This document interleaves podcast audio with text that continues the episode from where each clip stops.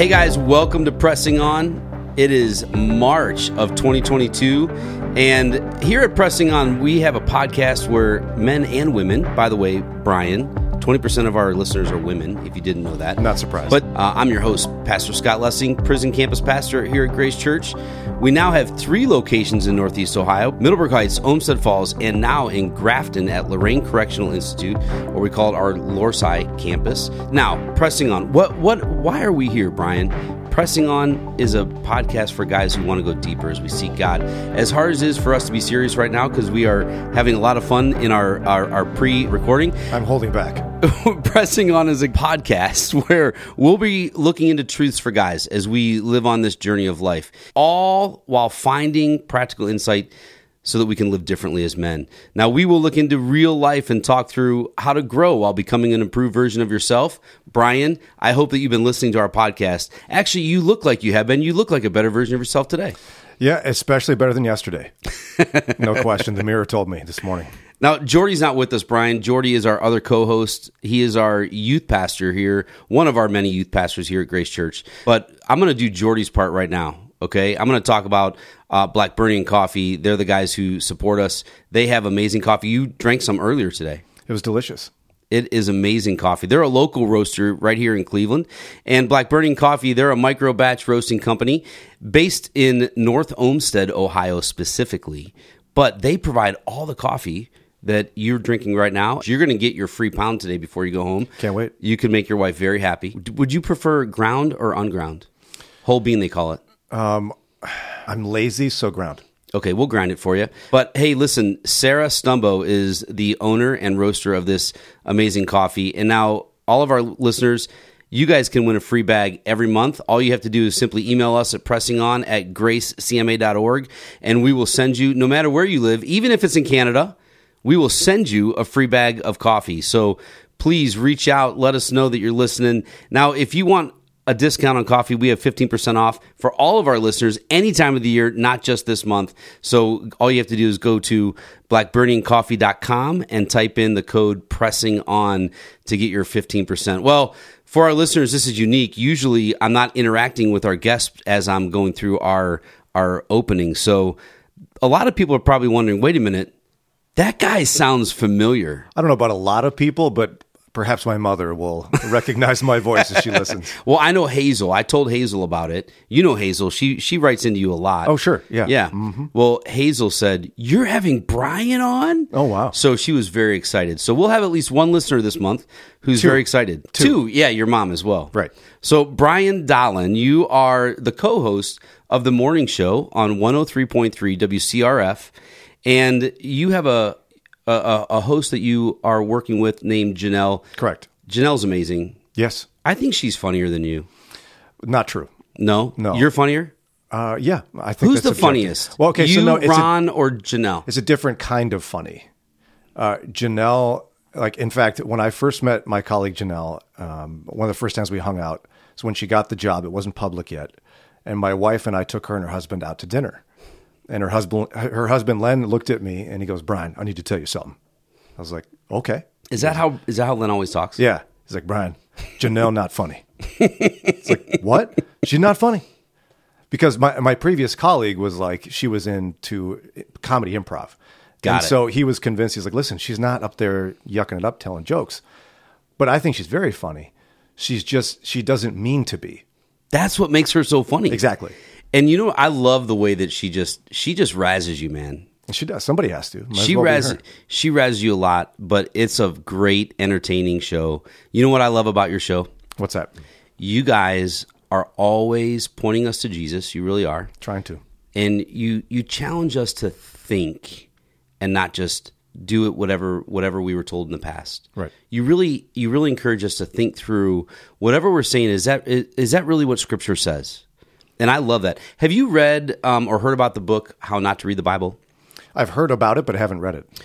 it's a fantastic read. A lot of what you guys do is is the way that this book challenges us Oh, interesting. to read the book. You you should you should take a look at it. It's it's a we're going through that study right now actually in our morning men's Bible study, but it, it's a fantastic read that it, it says essentially the way that you were taught how to read the Bible, it might not be right. It might be. It might be right, but it might not be. So they they give you like the challenging things that are in the Bible, like um, should you eat shrimp? Should you not eat shrimp? Sure. Why? Why not? Or does the Bible condone slavery?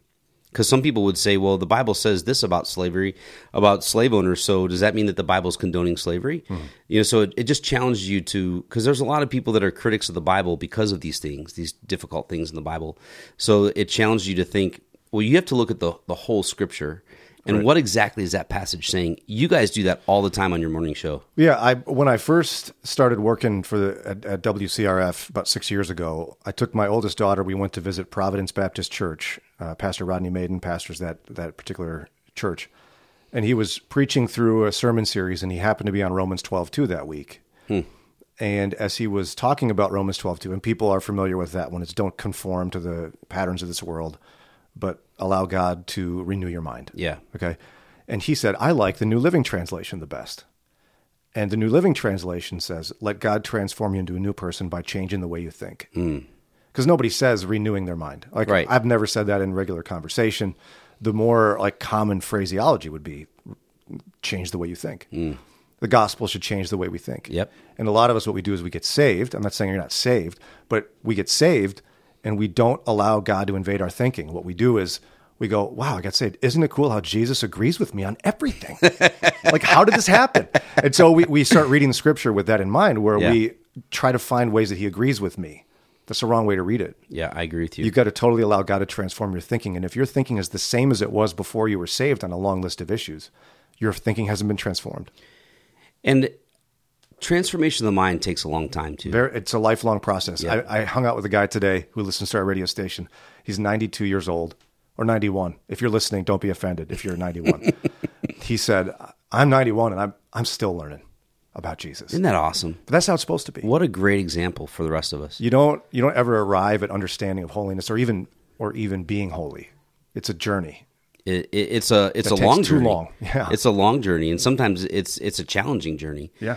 Uh, the the wrestling match of what I think versus what the Lord thinks. It's important for us to not think that we've arrived yet. Correct.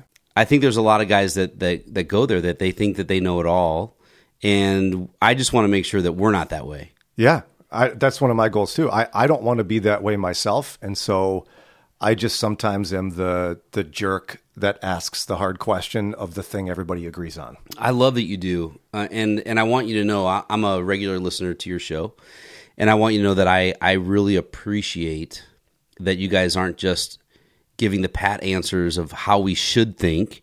You're allowing us to think. Well, thank you. I adapted that from a podcast I was on years ago. It's no longer a thing, so don't go look for it. It was called "What Did They Say Now." We launched it at Moody as a podcast only program. Hmm. I forget the years, a long time ago. Suffice it to say, the concept of it was based on I was a producer at the time for a major market radio program, morning radio show. And I noticed that the most interesting conversations that were happening in radio were when the mics were turned off. Hmm. When the mics would go off and the host and the guest would say what they really think. Mics would come back on and they would give the Christiany answers. And they would speak from a position of accomplishment and righteousness. Not that they weren't there on those issues, but they'd say what they really think when the mics were off. And so I thought, well, what if we did a show where you just said what you think? And you were willing to be wrong. You're willing to ask hard questions. You were willing to say the things you only say in those private conversations with other believers that you wouldn't want that hyper spiritual person to hear. Uh, and that turned into a podcast. And that was the seed that planted what we do on our morning show, which was like, I don't want to be afraid of a topic or afraid to be honest about what I'm thinking about a topic or to ask hard questions about a topic because people are doing it anyway. They just pretend on Sunday that they're not. Exactly. You know, one thing that I really appreciate too, and both you and Janelle have done this, but you did it most recently on a Friday. You guys do like a wrap up Friday, like, yeah. you know, what all these things that we talked about throughout the week. And I don't remember the topic. This was two Fridays ago. I think I remember it. Talking about the airplane thing? Tell me more. What What do you mean? So there was a, a guy. This, this is probably not it, and it's totally pointless to tell the story. no, there, I found this random uh, advice column in the New York Times, and a guy had written in saying that he's a frequent flyer and he really likes his particular seat on a plane because he's tall, bulkhead seat, aisle row, or aisle seat, bulkhead row. And twice he was asked by families that were separated from their kids. They had tickets that were all over the plane. Uh, to move so families could sit together. And because he'd planned ahead and they didn't, he said no. And he got hassled by other passengers. And he wanted the colonists to be like, wow, can't those people plan ahead? You're right. And my question was, is this like, should Christians, like, how should Christians handle that, that exact scenario? If you're in that seat, what should you do? Uh, and I had a guy call in. There was a one, I try to invite people to have dissenting opinions. Yeah. And this is not the story you thought. It's not. But It's not, Go okay. ahead. we can get to that one in a minute. I don't remember the story. But so in this case, what I like to do is ask a particular question when someone calls with a strong opinion. So somebody, one one guy called and said, "Listen, I wouldn't move. Christians don't need to move. Right. I planned ahead. It's okay. I, they didn't plan ahead. They're learning. A, uh, they're learning."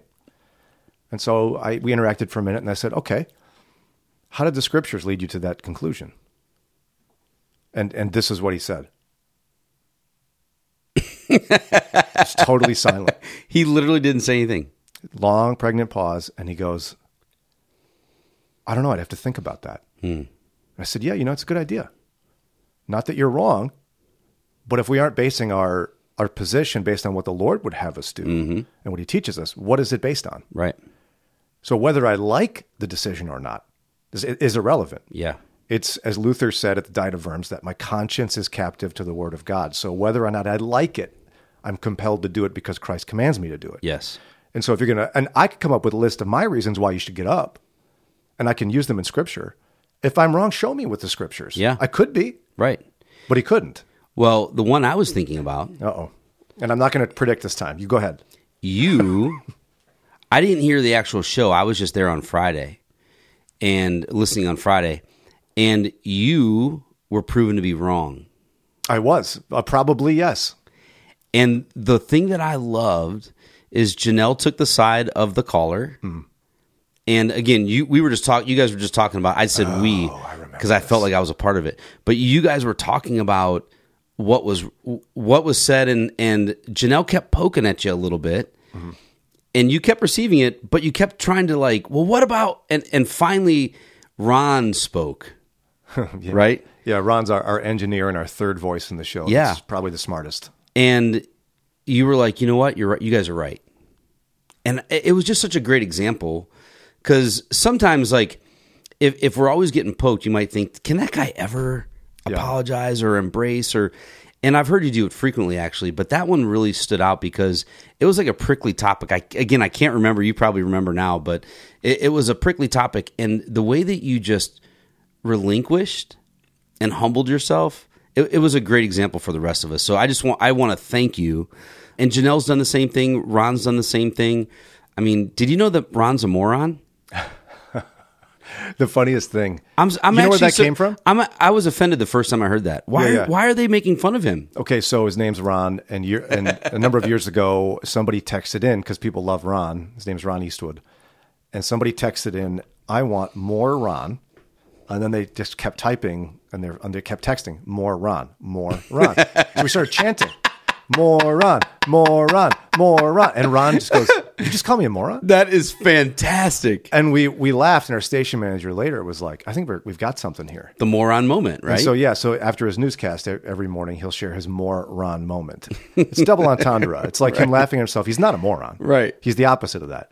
And you get more Ron. It's him sharing his thoughts on something. I love it. I didn't know the backstory. Yeah, that's it's where it really important to know the backstory, isn't it? It was innocent. We nobody called him a moron on purpose. Yeah. We accidentally called him a moron, which is very different. and you were chanting it. Yeah. Well, backstory is really important, isn't it? Backstory is super important. Yeah. And you know, when we talk about scripture, we, we need to know the backstory Mm-hmm. of scripture as well. But our topic today is really bringing in the backstory, right? The backstory to who we are today. And we're going to be talking about family dysfunction. Uh, I know that you you have something big coming up um, that that you're going to be launching here soon. This is not the reason we're talking about it, but you know me, I'm going to highlight what you're doing. I very love kind of you. I love what you guys do, and I'm very excited to listen to this. But I want us to be able to talk about family dysfunction today, and not not just our backstory, but maybe we have family dysfunction even in our own families that we would say, "Oh wow," you know. So let's talk about that. Tell us a little bit about why is family dysfunction? Why why did you pick this topic for us to talk about? But what what does it mean for you? So I wouldn't have picked this topic six and a half years ago. uh, because I didn't think it applied to me. So backing way up, the where this comes from is, on, on a side note, I have a, an, an affinity for podcasting. I love podcasts, and I love storytelling podcasts. Uh, if you're a podcast listener, things like Serial changed the game in terms of you know, like if if you've never heard of it, not like breakfast cereal, but like serial killer, S E R I A. My, my friend Jason is going to be so excited that you just talked about that. He just told me about this podcast. Never listened to it. Uh, my wife and I are going to be listening to it on the way to softball games, so I'm very excited to hear it twice in less than a week. Is amazing to me. You know, so it, it changed the game in how we tell stories in podcasting. I like other ones as well. There's my other favorite one's called Heavyweight with Jonathan Goldstein, and that one he tells usually sometimes he'll do multiple episodes, but he'll tell he does storytelling in a particular style, uh, one per episode. But what Serial did is Serial changed the game in this way. They told one story over multiple episodes, and there was an unwritten agreement with the listener. And the unwritten agreement with the listener was I don't know where this is going to end. You don't know where this is going to end. We're just going to go on this journey together. Now, usually when stories are told, the listener has an expectation that someone's worked out the story arc. right, yeah, There's the twist. There's you know there, there's all these elements of a great story. and- intentionality in that. yeah, and then at the end there's some sort of wrap up. It's a comedy or a tragedy. You know, it, it, however it ends, Right. in a Shakespearean sense.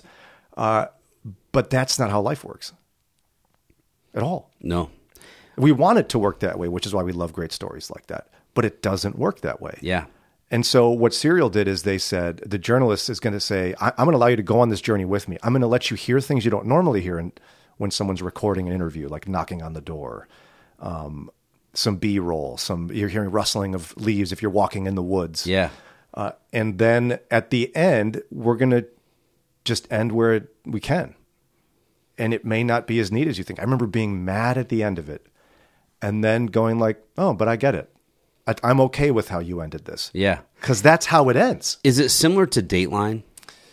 Uh, yes and no. I mean, da- Dateline, uh, it picks really sensational things. Uh, and I find that like everybody's got a great story. You don't have to have something sensational.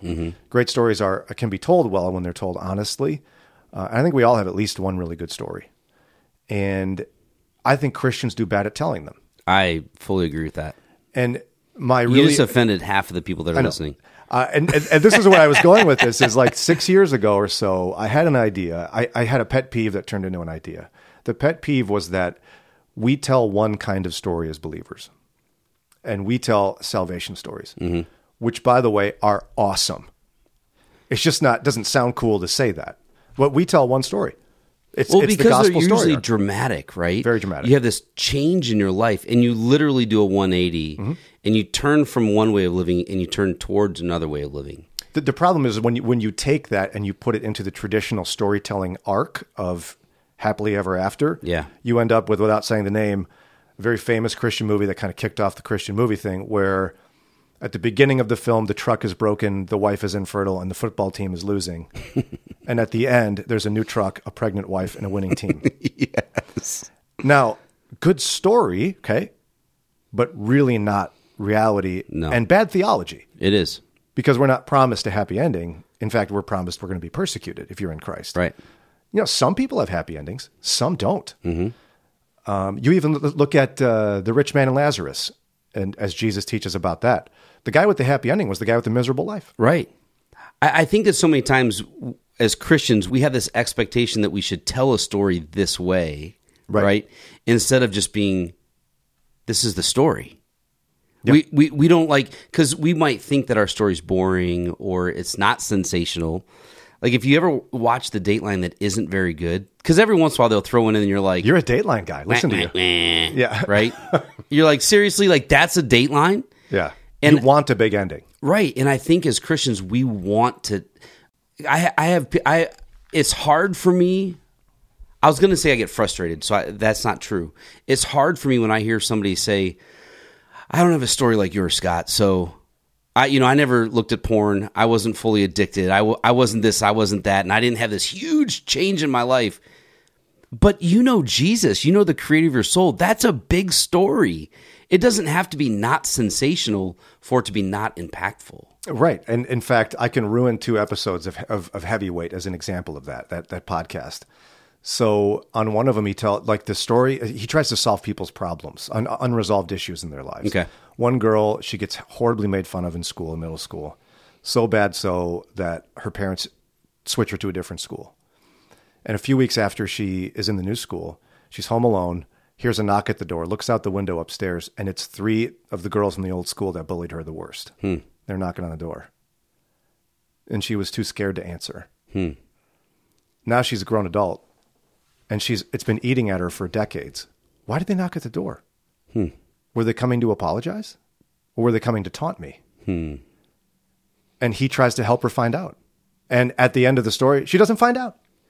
Oh, But but what what she learns is she learns a lot in the journey as he calls some of the people that she went to high school with. And it's like so many things in life. You're like, wow, I don't remember that. You know, like they had no memory of it whatsoever. You know, um, what was the other one? I don't remember the other one. But suffice it to say, but it's about the journey. that's and that's how Christ often will shape us. Is Yeah. like we want some big ending, but it's the it's the lessons and the pain and the journey that are most important. Now, sometimes stories have some sort of resolved ending. Sometimes they're good. Sometimes they're not. Yeah. Uh, but I would say, aren't most life stories never really having an end? Of course. There, there's a measure of unresolved to everything until we die. Yeah.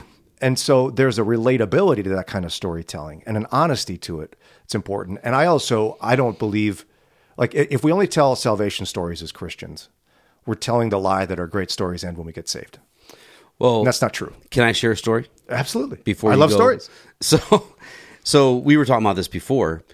You know, I'm on this journey right now in prison ministry. Mm-hmm. We're we're launching or we've launched a prison campus, and we're seeing God do amazing things. Right? I mean, this week alone, three guys said yes to changing their life, and they did the 180. Right? So now they're they're following Jesus and amazing. I, I mean, I could tell you stories upon stories upon stories about what God's doing, and most of them are like pretty incredible things that God has. Oh, the doors He's opened, the lives that He's changing, the impact that He's having in uh, you know in this community. Even even the the the, the warden and and the chaplain, like they are telling me stories of things that they're hearing, and they have nothing to do with Scott Lessing, which is just beautiful, right? Yeah.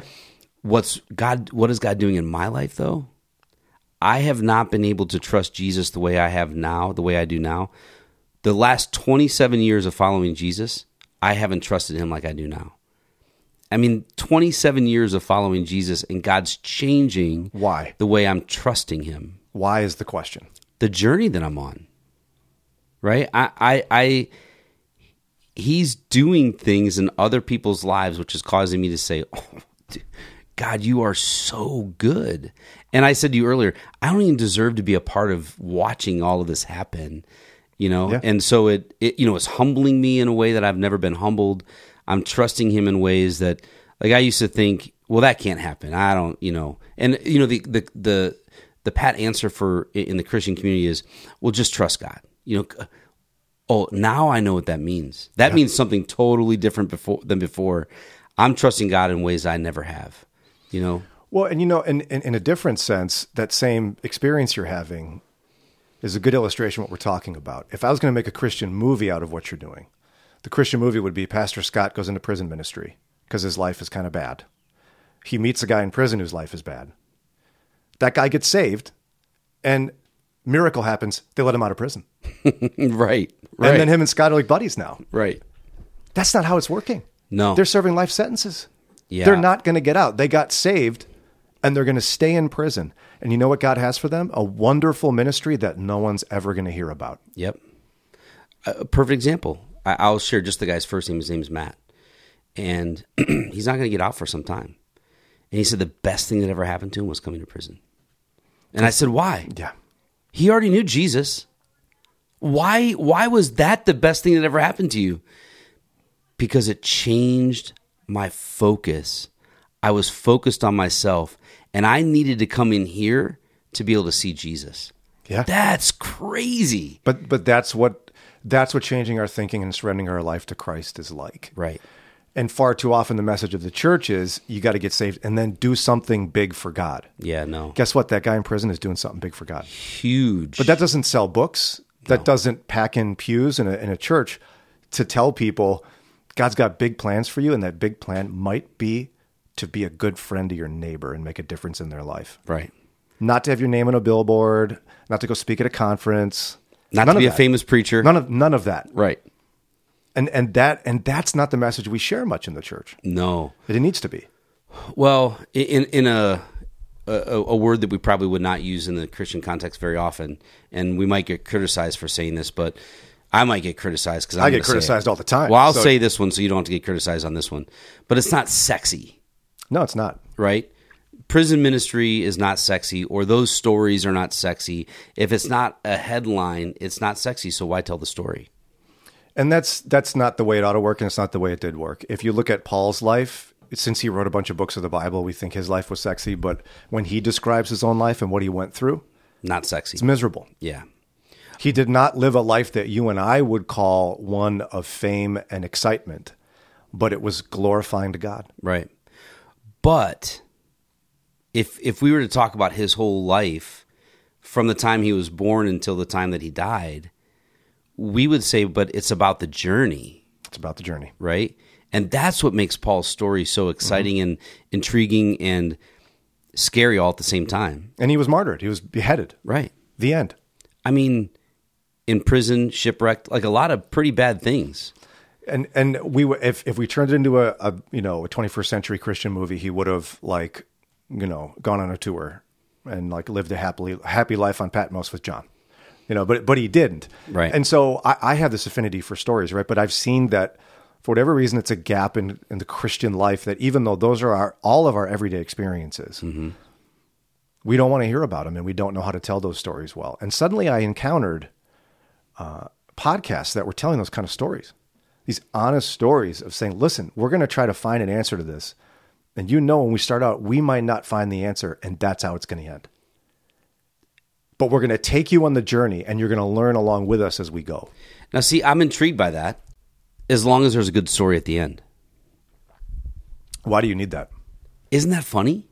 Why, why do you need that? I think I've been trained that way, You have been trained that way, right? That's a fairy tale. That's a that's a story arc of any movie. It's got a beginning, a middle, and an end with a twist somewhere in there. So that's not what I should be looking for in a good story. No, because I mean, if you you have already said, and I agree with you that some of life's greatest lessons are learned through pain. We don't even always know why that pain happens, mm-hmm. but we get closeness to Christ in the midst of brokenness and pain. That's the stories we should be telling. Yeah. Now we should tell the salvation stories; those are very important. Yeah. But what if we told more honest stories? Would that maybe draw people closer to Christ? Well, I, I, I mean, they personally, yes. I mean, when Maureen and I, Pastor Jonathan, our senior pastor, he invited Maureen and I to tell our story, which was not a popular story. It, it was not a story. I didn't want to share our story.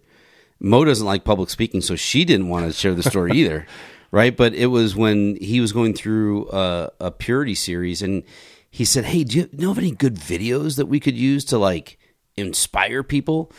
I said, "You could you could have Mo and I tell our story." And then afterwards, I was like, "Why did I say Yeah, that?" Yeah, why Like, did you say that, bro? Because I've never done like, that. Why did you say that? And Maureen did do that. She was like, "Seriously?"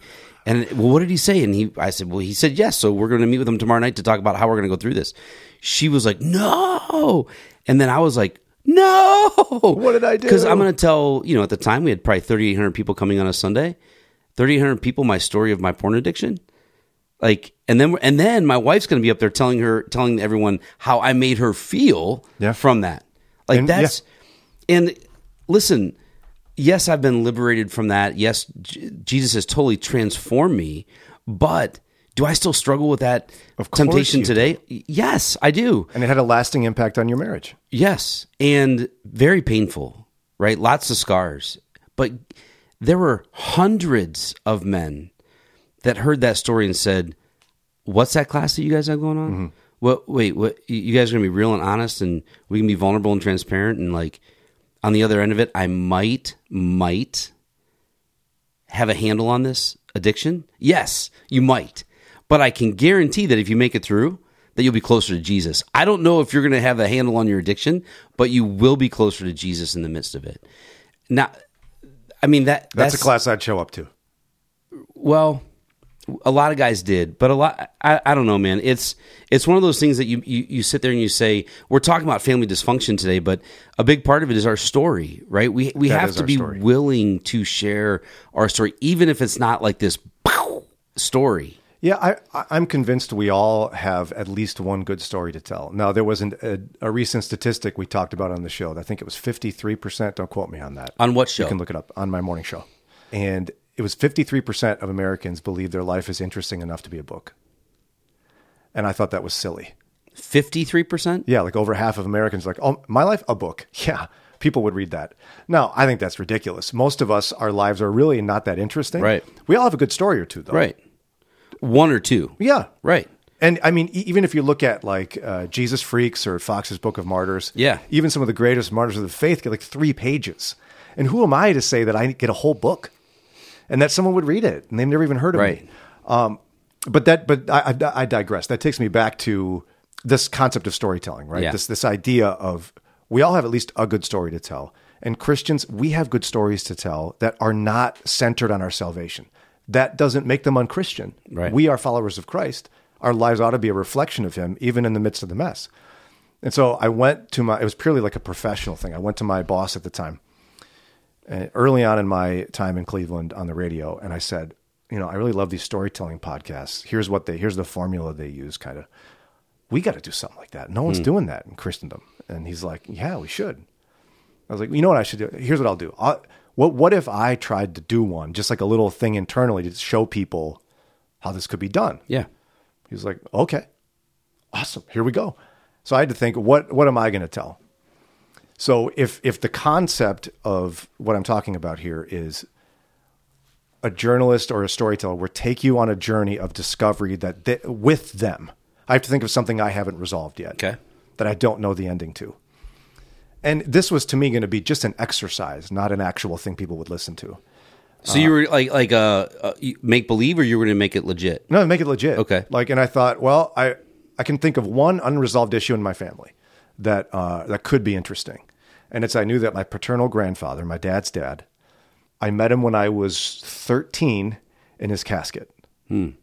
at his wake, standing next to my dad. My dad's crying. I'm I'm feeling like I should feel bad, but I don't even know him hmm. because he had disowned us when I was little. Hmm. Over a seemingly trivial thing, like just a, a nothing incident that Yeah. that I can't tell you because it's in the podcast. Yeah. Um, but that's all I knew. I don't know if your family works this way, but I think every family has a couple of unresolved things that just time passes. Nobody brings it up. It's never a good time to bring it up. Yeah. And uh, is is that the case for you, do you think? Oh, dude, we have one in our family.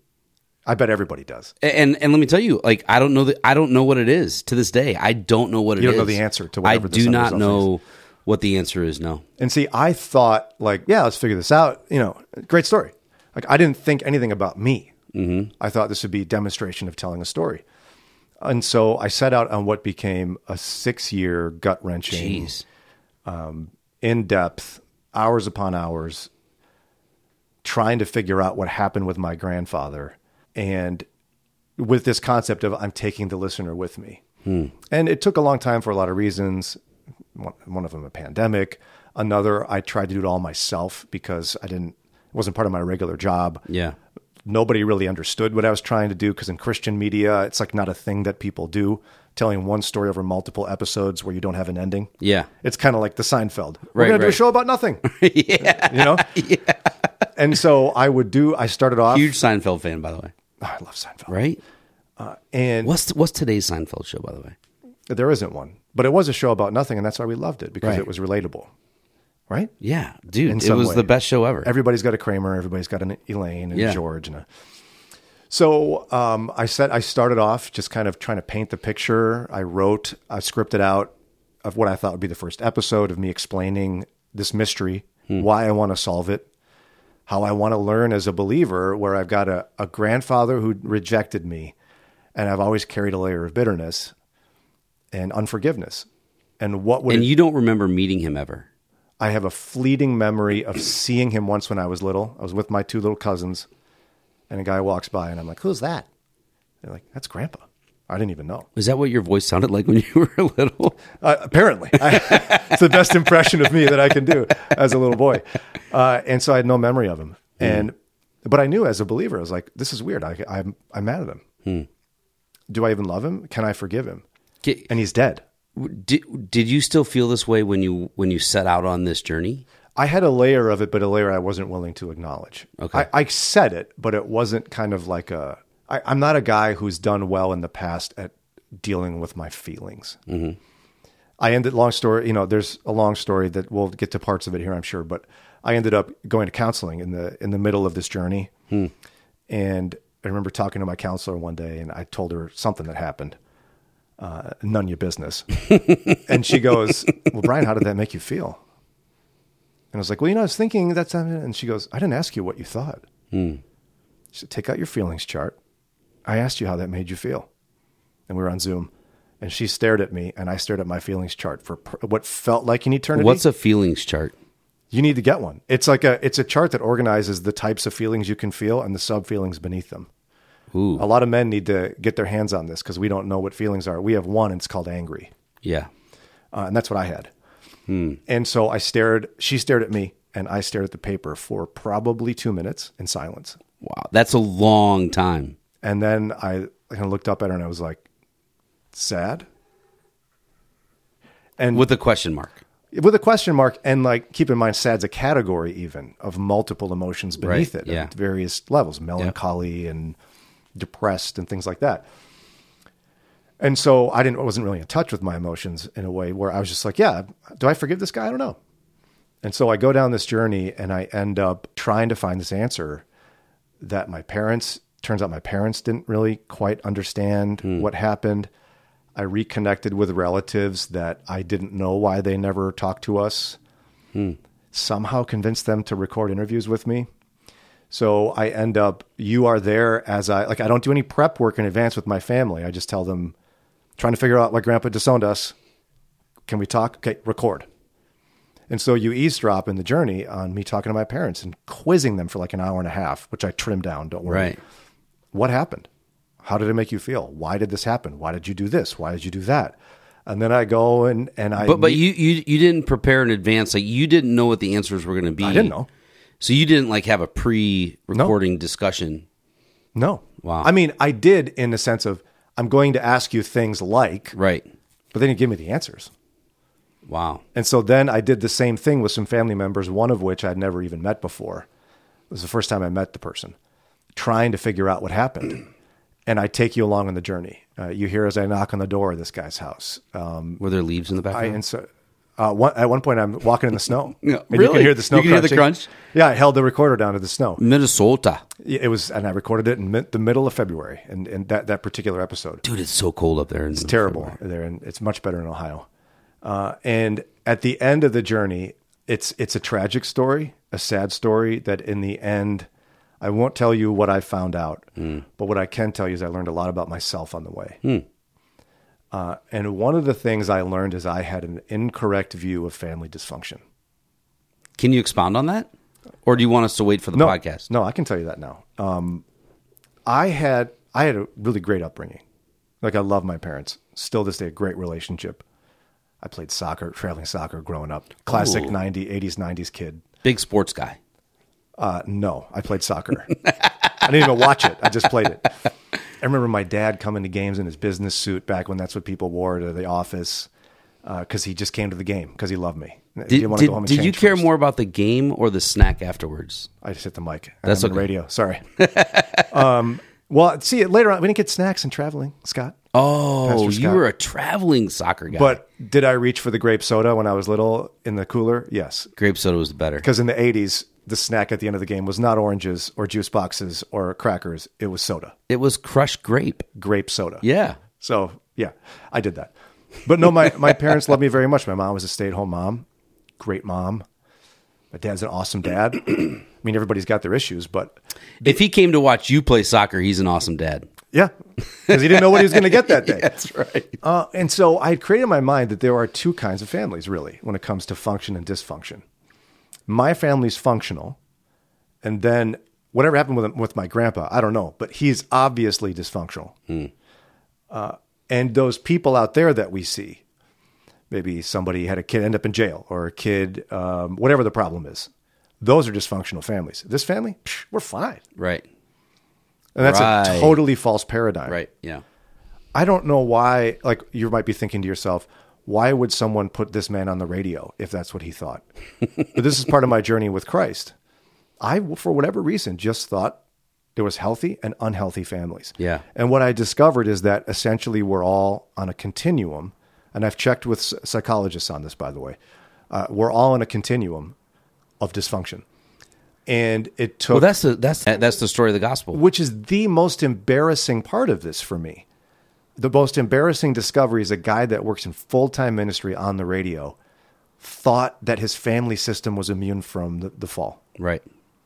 But don't don't we do that? I mean, my journey with Christ is discovering new areas in which I haven't let Jesus invade yet, and once he does, I realize how messed up I am. Well, I mean, come on. You you and I both have experienced this through COVID, right? Like Yeah. that's I think that's one of my number one takeaways from COVID is that there are so many people who are so angry at whatever it is. And I was angry at one point during COVID. So I can say I was one of those guys Sure. that thought I knew better than everybody else. And no, no, no, you don't understand, Brian. I do. You're wrong and I'm right. And that's that's just inaccurate. Yeah, it, right. It, it's not a reflection of the gospel um, because the gospel says I could be wrong. Mm-hmm. In fact, probably am. Right. In fact, no, I am wrong on lots of things. Right. But that's the journey we have to go on in a very truncated sense to figure that out. But I, for whatever reason, thought that my upbringing was functional. Again, that doesn't mean I didn't have great parents that didn't love me. They were great parents that did the very best they could. What is it that we don't like about the word dysfunction? Or dysfunctional? It's embarrassing. Uh, it it's weak. We, and especially followers of Christ, we like to put on this front of it's the Sunday morning. I'm blessed and highly favored. Yeah. How are you? I'm doing great. Better than I deserve, Pastor. You know, uh, and that's it's funny because it's Christianese, but we Right. all pretend it. Uh, we pretend we're doing fine. I mean, like, yeah, we're sinners. You know, I uh, I gossiped for a second, then stopped myself. right, but that's not the reality. no. And if we fully embrace who we are in Christ, we know we we needed Him before we got saved, and we still need Him just as much today. Mm. We're growing in holiness, Yeah. but we're more deeply understanding how much we need Him. Yeah. And what I discovered in this journey of trying to figure out what happened with my grandfather is how much that false paradigm in my head invaded my marriage relationship, my parenting, uh, my interact, my friendships. Where if I had a dysfunctional view of functional families, uh, in that I thought my view was right on how a functional family should look and it's not uh, but then when you go through it the dirty journey of figuring out what went wrong and a pretty embarrassing thing in your family it shows you that even though your parents love you as best they could and were great parents that they're still sinners Yeah. and so are you You know, it's it. It's hard to for some of us. For I mean, I, I'm going to say for some of us, there was a, a period of time that maybe people didn't think that way about their parents. They thought they hated their parents, but when you do put your parents on a pedestal and you think, man, they are they're not dysfunctional. They're not perfect, but they're not dysfunctional. Like it's hard to then view them as dysfunctional.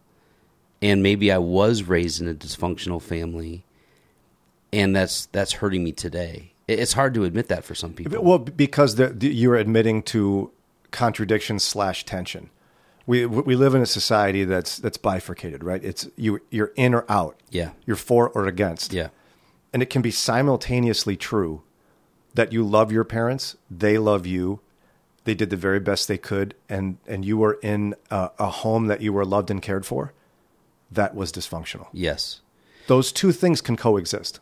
I think the reason it's really important for us to do that, though, I th- there's a lot of people that I've spoken to over there. There's a lot of men and women who they grew up in a dysfunctional family. They knew it. They knew it. Sure. But they are daggone it. I am not going to raise my kids in a dysfunctional family. And so they literally go through the entire raising of their kids living in a dysfunctional family, And not knowing it. but not believing it. not believing it and not knowing. Absolutely. and that's part of what I learned in this. And I think you know, not that COVID happened for me. It didn't, thankfully, because the people would hate me for that. but in, the, I think for a purpose, God had me on a six year journey to create this story that isn't really a story created, to tell the story, I should say, uh, and plopped COVID in the middle of it because COVID, without getting to, into detail to protect my family, wreaked havoc on some of my kids and exposed some real weaknesses in my marriage that needed to get work. And by God's grace, through some great counseling and some hard work, um, everybody's getting the help they need. How about that? So I have a question. Like, Yeah. you know, you told me there. I can ask any question. You can ask any question. Tell me no. Yeah, If, if worst case. I'll say no. Yeah, okay, uh-huh. and I I won't be too offended by that. But so Brian, tell me all your secrets. all right. Let, let's say I'm that guy who was raised in a dysfunctional family, sure. but I didn't know it or I didn't want to believe it. What? How can that impact my my marriage, or how does that impact me raising kids, or how does that impact where I work? Like, if I don't want to look at it or believe it or embrace it or even know it for that matter, how can that impact me in a negative way? Because in su- even subconsciously, you believe that your way is better or best. Uh, and And why is that wrong? because Christ's way is best, not your way. Okay. Uh, and so, if you believe the paradigm in which you were raised, or your reaction to that paradigm, is the better way, you're wrong. Hmm. It's a way, but if you hang on to it being the best way, it's going to cause tension when your spouse doesn't agree. Hmm. It's going to turn you into a person who's probably a little manipulative, if not a lot, yeah, a lot. which is not considering others more important than yourself and is not acknowledging you as a sinner. Hmm. And I, I think parenting and marriage are two of the ways to really show, if, if you're willing to let it happen, to show you how messed up you are Hmm. You're very right. and how much you're in need of a savior. Because we tell this lie in Christendom too that if we if we follow a formula, like we we think Yep. Proverbs is a is a formula. If you train up in your child the way they should go, they won't depart from it. That's a probability, not that. a promise. It's not a promise. Yeah. uh, but we think it is. And so we we have books and speakers and pastors who think and say they know the way that train to train them up the way they should go, and you believe that you'll be able to raise little Christian kids, Right. which is a lie, by the way, about Yep. the gospel because I don't save my kids. Right. We're only called to be a godly parent. That's all we're That's called right. to do. And that and and Pastor Jonathan shared that with some of us a couple weeks ago and it was a game changer for some of us because we really believed that we are called to raise godly children, but we're not. We're we're we're raised to love them as Christ loved us and to And be a model them. for Christ. And point them, not force them. We truly believe in our hearts in some way that if we just do it right, they'll they'll be saved. Right. and they'll be functional or they'll they'll be good or whatever it is. And I in a sense believed that lie to some stretch before I started this journey. Hmm. But it's not until your kids begin to struggle or your marriage begins to struggle hmm. and you think you've been doing those things right that it breaks you. It it comp- it breaks you in a big way. It it totally breaks you and it makes you realize you don't have it all together. And wow, I thought I was transforming the way I think as the gospel expects me to, but I wasn't. Mm. Not in every way. Yeah. Here's a new way I have to do that. It, it's that it ties into that phase of what I experienced in life. I don't. I summarize it this way. I don't know what everyone's experience is, but when you're a little kid, your parents are superheroes. When you're a teenager, they're idiots. When you're when you're newly married, it's like they're they're okay now. Like you, you like them, but as as you get married, you're like you're married. You're like, wow, we're gonna do this right. I don't know what was wrong with them, you know.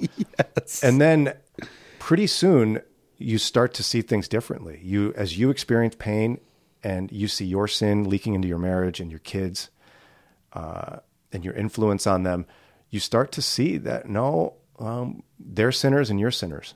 They did the best they could. Yes. Not every parent has done the best they could. Some hurt us, right? Uh, my parents did the best they could, Yep. and and their sin has consequences, and mine does too. Uh, and it doesn't mean anyone does anything on purpose. But if we if we live in denial, we're going to hurt multiple generations. And what I was able to observe in this as well is how unchecked and unrepented of those those patterns can continue in us Yeah. where I'm I end up trying to investigate why would my grandfather do such a thing as to disown his grandchildren his grandsons, and his son and daughter in law. And I begin to see in him this I, myself hmm. and patterns in my life that are reflected in what I learn of him. Hmm. It's horrifying hmm. and yet shouldn't be surprising. And I know I'm not taking you to a pretty end here because I think the podcast does a better job. It's by, by the way, it's coming out in sh- shameless plug. Do you have a name for it? Yeah, it's going to be released either in April or May. There's debate on that. Long story. April or May. It's called The Grandfather Effect. Mm, It'll be a Moody podcast. I love the name. Yeah, uh, it was originally going to be called Disowned, and as I explained in the in the beginning of it, uh, I'm ruining part of it here, but that's okay. It turned out it wasn't about disownment. I thought it was going to be about disownment, but it wasn't. So, um, all that to say, it was a transformative experience. Once I embraced that I'm dysfunctional, like if I'm a follower of Christ, I believe I'm a sinner. I believe that sin has impacted every area of my life. That means it's going to impact my my relationship with my wife and my children. That there isn't a formula I can attain to be the best dad and the best husband. I can't control that. My sin's going to my sin's going to invade it. It's just my job to do what you said, to just try to be Christ to them. Hmm. And to be honest and open about the mess that I am. So you're messing with my head already, Uh-oh. and I'm sure the podcast will do more of that. Yeah. I'm already thinking of my grandfather, grandfather Lessing, Grandpa. We we called him Grandpa Lessing, but Grandpa Bob is what we called him. But Grandpa Bob would sit on the porch, smoking his white owl cig- cigar. we would come and visit him twice a year, at most, usually just once a year. He lived down in Florida. This is the only memory, one of the only memories I have of my grandfather. I, I didn't spend much time with him because he lived in Florida. And we'd come all that way, and he'd sit on the porch and smoke a cigar and not interact with us that much at all. And when we when he would interact with us, he was mad at us because we messed up where his newspaper was because we messed up his morning routine for that week that we were there. And all this time, like you're messing with me big time right Well, now. yeah, b- because you probably did to jump in what I did. Is an easy answer. He's a jerk. Why did my grandpa disown us? Because he's a jerk. That's what I wanted the answer to be. And guess what? It wasn't. I thought that maybe it was a like we weren't enough, right? Like we weren't fun enough or engaging enough, or I don't know. Did you ever ask why? N- never. See, this is what families do. Now, I would, you know, We've talked about it. Now we've talked about it in our family, but I've never I never asked why do you think grandpa did that? We I mean, we've made fun of grandpa for that. right? But we've never had an honest conversation like, well, why was grandpa? like Grandpa's that? got a story. Yeah. Uh, and you can't discount the fact that your parents aren't part of it and share some culpability and that you aren't either. Uh, and now it's not fun to go through those journeys, but if our families are going to reflect the kingdom and Christ, Yeah. we have to be willing to confront. I wasn't. This is what God did in my life. I thought there was this thing you could have, which would be the functional, like healthy family, mm-hmm. and that causes damage. It's me owning the dysfunction. It also makes it easier to forgive others when you see your own, when you see yourself. We doing don't like to similar things. own someone else's dysfunction though. Cuz that's not my fault. Well, that's an easy way to dismiss it, right? But I mean, I try to use this analogy a lot, like even in something like racial reconciliation. Like if if we're going to use the idea of uh, family in Scripture, right? We're adopted in the family of God. We're brothers and sisters in Christ. Uh, if your wife comes to you and said, "Scott, you hurt like you hurt me. What you did hurt me," and you, go, well, that's not what I meant. Forget about it. What's wrong with you? Or the classic, you shouldn't feel that way. Yeah, why do you feel that way? That's it's You- ridiculous. Right. I I don't know why you'd feel that way. That was I didn't mean that. You took it the wrong way. Right. I don't know why you took it that way. that's not how Christ would command that we we approach things. And yet, how many areas of our life do we, even though we know that, still do it? Yeah, we do. That Grandpa Lessing, look at that guy. We came all the way to Florida, didn't even talk to us. Right. What's wrong with that guy?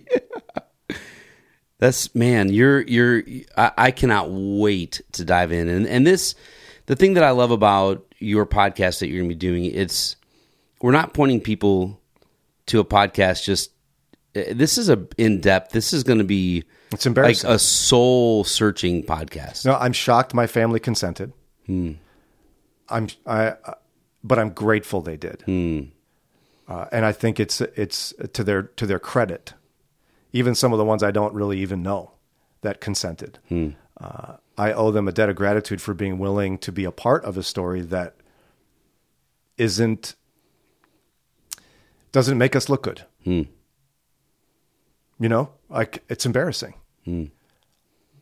But if isn't that honest? Isn't Yeah. that true? Yeah. Uh, and if I can't be honest about my shortcomings, what kind of witness for Christ can I be? And isn't it more appealing for somebody to encounter a Christian who's who's discovered a fault and a problem, and they're trying to get better, they're trying to follow Christ and resolve conflict, uh, than to have somebody pretend that their life gets better? Well, the tangibly answer, better somehow? I can tell you from Maureen and I, our experience with sharing our story. It's humbling to know that other guys are like, "Wait, you you suck," and and I know I suck. No one else knows right now because I'm coming to you. You're the first person I'm telling that I am really bad in this area of my life. Yeah. But you guys have overcome it. You're giving me hope that I can overcome it. And we're we're super transparent. Like, hey, we're not perfect. You know, I still still struggle with temptation like everybody else, and and now my temptation has shifted in some areas of my life, right?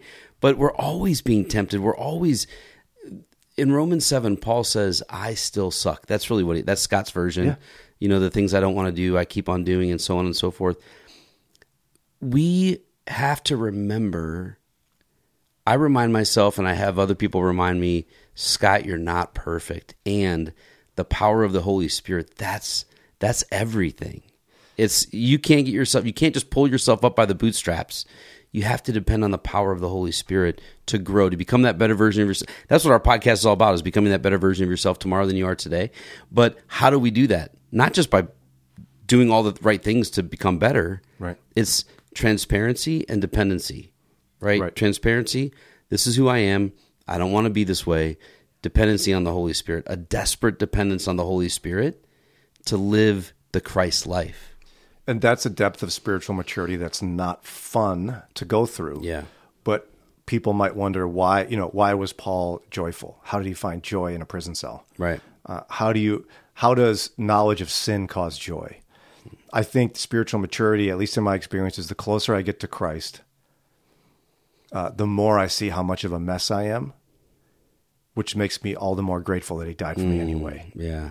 The more I personally feel the depth of how much I don't deserve what he did for me, the more it turns into joy. It truly turns into joy. It's like, Yeah. and he died for me anyway Yeah.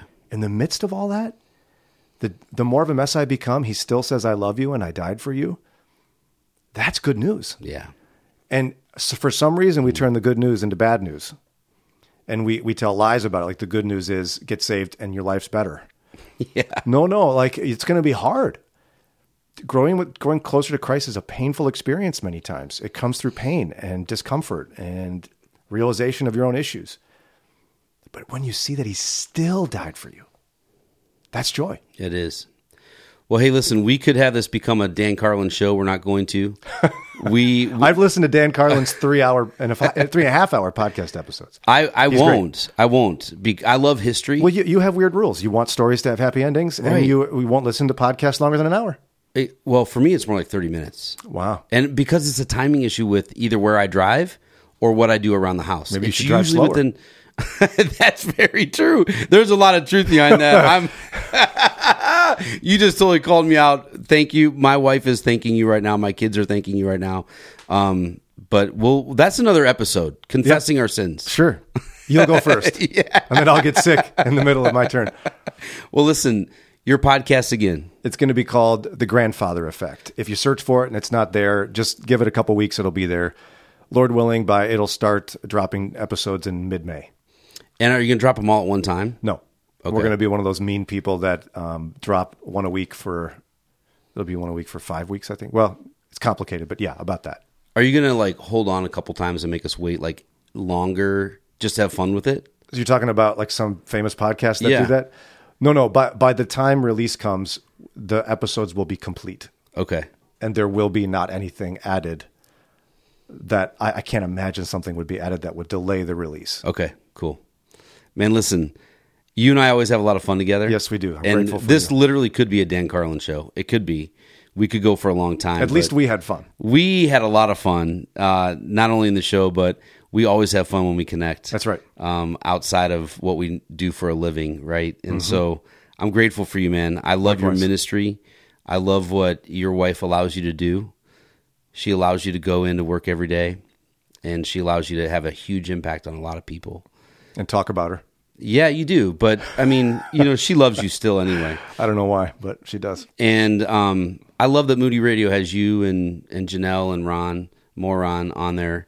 I love it. You guys are serving Cleveland in a huge way. And I just want you to know, man, and I mean this very sincerely, that what you are doing is having kingdom impact, long lasting. It's really empowering people, equipping people to think differently, to not just be the okay, Pat answer, but to really know why do you love Jesus or what are you searching for in God? And that's really important. Well, glory to God for that. As you know, Moody Radio changed my life. Yeah, it's changed a lot of people's lives.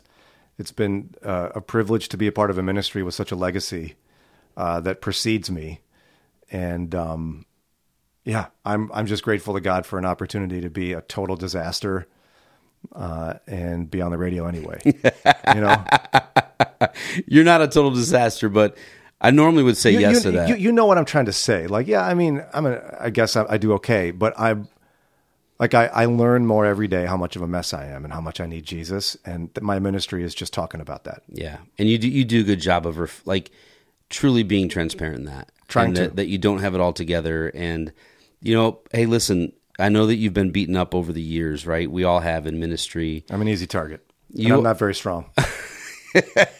But you know what I love is that you keep coming back because th- this is actually how the Lord wants us to live our lives. He wants us to live transparently. He wants us to ask the question that might sound stupid to everybody else, but it's really a question that I have. That's right. Like I'm not afraid to ask that question, and if you're going to rip on me and shred me for that, then go ahead. But in, at the end, at the end of the day, I'm actually going to know Jesus closer because I was willing to ask the question that no one else was. And isn't that what Jesus did? Yeah. He allowed people to ask the stupid, crazy, wild, what questions, and those are the people who got closer to Jesus. That's right. It wasn't the Pharisees. No, they stood on, on the sidelines. And I so Jesus went to the people who knew they were sinners. correct.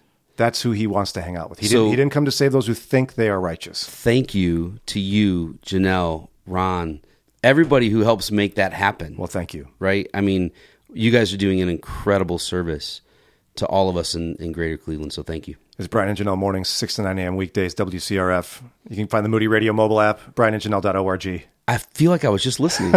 Go check it out. All right, guys. Just so you know, why is Jordy not on here? I forgot to say that at the very beginning here. Jordy just had a baby. Well, Jordy didn't have a baby. That would be awkward. That would be super painful. awkward. And he's telling this story about his wife having a child, but I think it's me. He hates the show and he couldn't stand to be in the same room as me. To be honest, he did say that. I was I knew just, it. I was just trying to have it be all about his baby, but it really was about He's you. anonymous from Middleburg Heights that keeps harassing me. He is. He is. He's actually from Lakewood. Do you have an anonymous from Lakewood? Do we- Probably, yeah. It would be him. Yeah. That- I'll, I'll, I'll go back and look. And now I know who you are, Anonymous. Yeah, it's you, Jordy. All right, guys. Hey, we will see you next month. Have a great one.